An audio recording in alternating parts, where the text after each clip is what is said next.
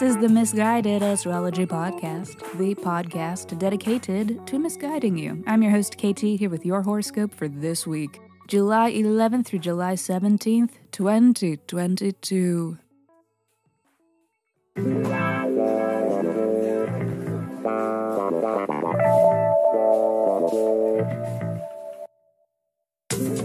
Welcome back to the podcast where I do not know you, but it may seem like I do because I'm sharing musings that are based upon the sun and the moon and the planets and shit. Every week I do a little, only a little, sky spying and then report back so that you can know what the fuck is going on around here.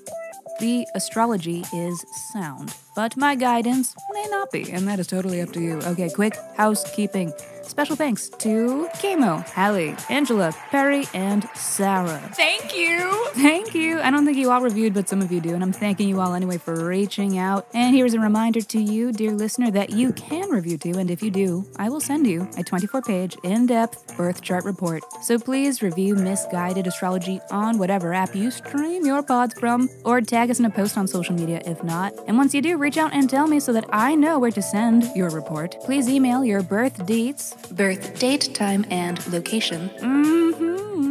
To misguidedastrology at gmail.com. Please check out our mother pod, Misguided Astrology, for episodes where we answer listeners' questions by reading their birth charts. We are getting back into those soon, and we are always taking new submissions. So if you are not afraid of receiving a little misguidance, please write in and be sure to include your birth details and a question that is unique to you that you are hoping the sky can help answer. Okie dokie. So let me hurry up and shut up so that I can keep talking, because this is your weekly horoscope. Monday. Plot twist. Tuesday. Oops, no, I meant Wednesday. Let's just cut right to the chase. All the real action this week is midweek onward. The vibe is right. As we begin the day with a Venus trine Saturn, a transit prime for commitments. Don't be scared, little Saggies and Geminis. Even you can get behind the right kind of commitment. This transit is good for establishing new commitments, for revisiting old commitments. The, the tone of the day may possess a natural lean toward your more involved efforts and areas of extreme focus. It's a powerful day for accomplishments and hard work paying off, but this transit is not all that is powerful about today. Also, today is the Capricorn full moon. Oh shit. And we all know full moons are inherently anything but casual, but this full moon this full moon, though, is coming with an extra side of sauce. Especially for people with major placements between 16 and 26 degrees of Capricorn or the other cardinal signs. Aries, Cancer, and Libra. So check your charts. Something to keep in mind for this moon and for whenever the moon is in Capricorn is that the moon is in detriment here. Being the planetary ruler of Cancer, Capricorn's opposing sign, the moon is pretty far from home, and the moon's spoken language is emotions, which is not a language that Capricorn is fluent in, so the moon is a bit out of sorts here, having trouble getting their point across, and we, people, similarly may have trouble getting our points across. Emotional struggles may come into focus with this full moon, and this should be one you are familiar with, as in you've met this particular emotional struggle before, and the better your relationship with it is, the easier this full moon should be. Full moons are culminating moments, times of celebration or release. They are full energy, amped up occasions of chaos. So give your Capricorn friends a hug and let us have a look at your Capricorn house to gather together the ingredients and the flavors and the aromas of your personal chaos this week. Sixth house for you, Leo. Ah! Just kidding. Kind of, kind of. Sixth house is the house of daily necessities and routines of work and coworkers or employees, but also your physical health. So those are the topics that may be in play for you with this moon. Could have to do with the the nature of your daily priorities and if there is space for you to do certain integral things that stand to benefit you and your overall health. For some of you, this could be to do with a very specific health thing, and you may be picking up where you've left off in some sense with caretaking or self treatment. So, you know, casual. But for those of you who have maintained awareness around these needs and requirements and have kept up with them, then this full moon could mark a major payoff. Thursday.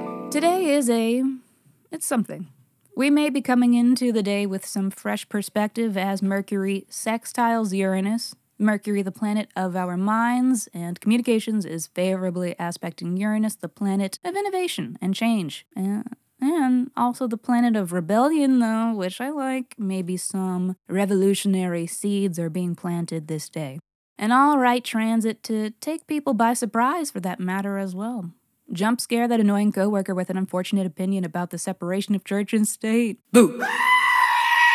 you should always expect the unexpected when Uranus is involved. So that's on them for not paying attention to the astrology. And similar such confused opinions about the state of the world may be prevalent today as Venus squares Neptune, a transit about Delusion. Venus is a planet concerned with love, relationships, money, and art, so these could be the topics subject to confusion today. Things may not be as they appear when Neptune is in the mix, so remember to ask yourself Are they my soulmate?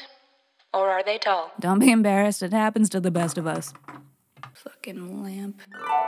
Saturday. Okay, things are turning around today, and all eyes are on the cardinal signs Aries, Cancer, Libra, Capricorn. Today is the Sun Mercury conjunction. There will be a Mercury Cazimi, which means Mercury will be in the heart of the Sun throughout Saturday afternoon and Saturday evening, Eastern Time, Eastern Standard Time, so adjust that slightly to your region. Uh, so it seems that clarity may ensue with this transit. Might be kind of an aha moment.